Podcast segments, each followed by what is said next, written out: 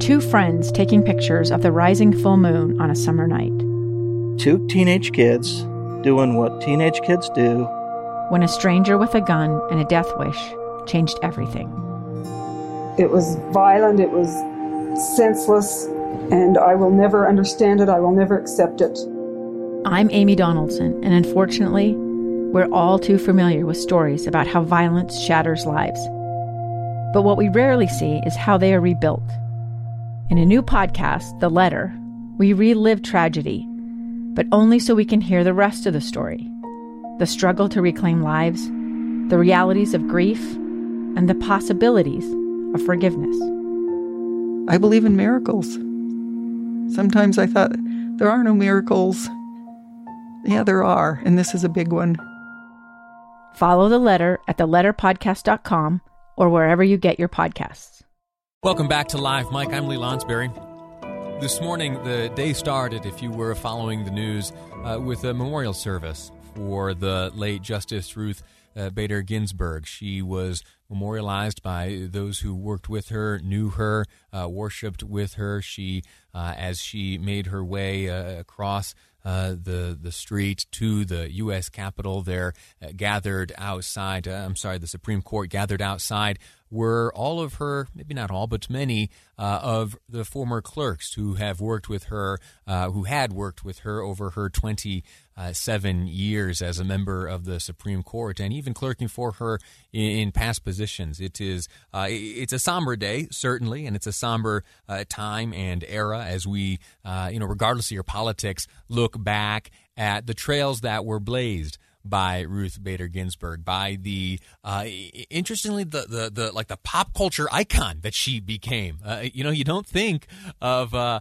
uh of a little lady like her on the Supreme Court uh, becoming uh, you know the image that you would see on young people T-shirts, the notorious RBG. a fascinating life she lived, but now she is gone, and there is a vacancy left by her death, and, and that vacancy uh, must be filled. Now, the timing, the, the timing of all of this, uh, when the news first broke last Friday, uh, I, I, will admit, uh, unfortunately, that uh, that I, instead of uh, looking back at her legacy and mourning, my mind went immediately to, okay, so like, what exactly happens next, and when is it going to happen? Uh, Boyd Matheson, he, corrected my mentality and got me back uh, down here to earth uh, so that I was looking back on history. But uh, but now we are uh, nearly a week removed, and it is certainly the time to be looking at what what comes next. And we look to the various senators who bear the responsibility to advise and consent on uh, federal nominations like this to the Supreme Court. Senator Lee uh, put out uh, a statement just the other day uh, making it known uh, that, uh, well, he said this. He said, In 2016, President Obama nominated a replacement for Justice Scalia, and my Senate colleagues and I gave our advice and consent on the nominee, consistent with the Constitution, by rejecting him. This year, President Trump will nominate a replacement for Justice Ginsburg, and consistent with the Constitution, we will again give our advice and consent. If we like the nominee, we will confirm her. If we don't, we won't. It's that simple. Uh, joining me on the line now is Mike Lee, who himself uh, has appeared on a, a list of potential uh, candidates for nomination by uh, President Trump. The president has made it known now, though, that he intends to uh, nominate a, a, a, woman, so it's not likely that Mike Lee will be receiving uh, the nomination on Saturday, but he joins us now uh, to discuss his reaction to this vacancy. Senator, how are you? Doing great. Thank you very much, Lee. Could you do me a favor as we start this conversation? W- would you walk through uh, for me in greater detail uh, the, the, the similarities you see between uh, 2016 and today? In that uh, your intention to uh, you know to to investigate this nominee and to uh, offer your advice and consent was similar to the advice and consent you gave in, in 2016. There are some who, who who well they're using the word hypocrisy in that there were no hearings. Uh, there was not uh, an opportunity uh, for the, the, the, nominee then uh, to make their case. Uh, that, that's different from, it seems, the, the intentions uh, and the decisions of today. I'm happy to answer that. the short answer is this is an exercise of political discretion. Uh, some would even say raw political power, but it's influenced from moment to moment based on who's in the White House and who's got the majority in the Senate. But there really is a fairly familiar pattern, and this is consistent with that. Look, in the history of our republic, a Supreme Court vacancy has arisen during an election year 29 times. Uh, 10 of those times occurred when the presidency was held uh, by one party and the Senate majority by another party. In nine of those 10 cases, the nominees were rejected by the Senate, just like Merrick Garland was rejected in 2016. On the other hand, there have been 19 times when the Supreme Court seat became vacant in an election year where both the presidency and the Senate were controlled by the same party. Only one of those 19 nominees, Abe Fortas, uh, uh, was rejected, and he was rejected on a bipartisan basis after uh, a, a scandal in which he became embroiled.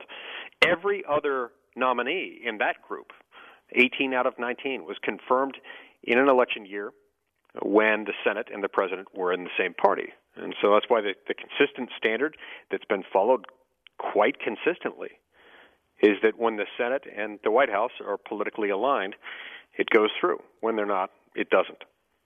And, and so the, the decision to, to, to not hear, to not have uh, committee hearings uh, or any consideration in 2016 is is equivalent to uh, the, the the way that you would express your advice and consent in this year. That that declining to hear was an expression of advice and consent. Yes, exactly. In other words, it's a binary switch. Confirmation is a binary switch. You either confirm or you don't confirm. Uh, constitutionally speaking, that's all that matters. Unless or until the nominee is confirmed, the nominee is not confirmed. We chose in 2016 not to hold hearings, in part because it would have been a waste of time. It would have been inconsiderate of Judge Garland. It would have been inconsiderate of our colleagues. We had already made a decision that we were not going to confirm him. Now, sure, we could have Understood. gone one way or the other. We could have held hearings. By the way, it's important to note that there is nothing in the Constitution, there is nothing in statute that requires us to have hearings. We tend to do so if we're thinking about possibly confirming, uh, just to make sure that we know the nominee but it is equally acceptable from a constitutional standpoint to decide not to hold hearings at all and not to hold a vote at all if you don't want to confirm. That's the decision that was made by the Republican majority in 2016, and it's a different decision this year, understandably, predictably, and and and and consistent with modern historical practice. Uh, as, uh, for the simple reason that the Senate and the presidency are controlled by the same parties. There is seemingly a, short list of three women who uh, may be announced on Saturday by President Trump as his uh, nominee. Uh, that, uh, by you know, by all indications, that individual will uh, see time before uh, the United States Senate and the Judiciary Committee before that. Do you predict that the experience of that nominee will be a pleasant one, based on what we saw last go around? Yes. Now, look, I I think that this will be a contentious nomination. I also think that the nomination will, in the end, be successful. That we will confirm the nominee. I, I also predict that it's likely to be Judge Amy Coney Barrett, who currently serves on the U.S. Court of Appeals for the Seventh Circuit in Indiana. Um, we confirmed her uh, just shy of three years ago to that position. She's a uh, former law clerk of Justice Scalia's. She's a former law professor. She's a staunch advocate of textualism and originalism, and the idea that her job as a judge is to interpret the law based on what it says rather than based on what she wishes it said. She's a judge cut out of the mold of Antonin Scalia, Sam Alito, and Clarence Thomas, which is exactly what we want. You will have an opportunity to question her should she be the nominee. What will you ask? You know, I'm going to ask her a number of questions. I, will likely explore her, uh, her, interpretation of things like the Commerce Clause. Uh, I, would like to hear some of her thoughts on separation of powers issues, on the extent to which uh, Congress uh, over the years has deferred its lawmaking power to unelect, unelected, unaccountable bureaucrats. The courts have facilitated that by being really deferential to unelected, unaccountable bureaucrats in their lawmaking capacity? Uh, these are the kinds of questions I like to ask about it, in addition to uh, the block and tackle, meat and potatoes sort of stuff sure. that consists of Fourth Amendment analysis, searches and seizures, domestic surveillance of government citizen uh, of, of U.S. citizens by the federal government, things like that. I should have asked you this uh, ahead of time. We only have about 30 seconds left, uh, but you, you, you, what leads you to believe that Amy Coney Barrett uh, may be the, the, the front runner and the likely nominee? You know, I'm not I'm not certain that that's the case, and the president hasn't told any anyone. Uh, I, I nonetheless um, reached that conclusion just based on the fact that every time I've seen him speak about her, he does so quite favorably, and based on the fact that uh, of the uh, individuals who are under active consideration right now, uh, she seems to be to be the most logical choice for him, and I support that.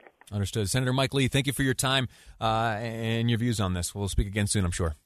Thanks so much, Lee. All righty, quick break. When we return, I want to share with you some funny business going on at the FDA. It turns out uh, that that federal organization may be prolonging the vaccine approval process, but not in the name of science. We'll get into why next on Live Mic. I'm Lee Lonsberry, and this is KSL News Radio. A gun in the face. Then all of a sudden, they all kind of lined up. They pointed their guns at me.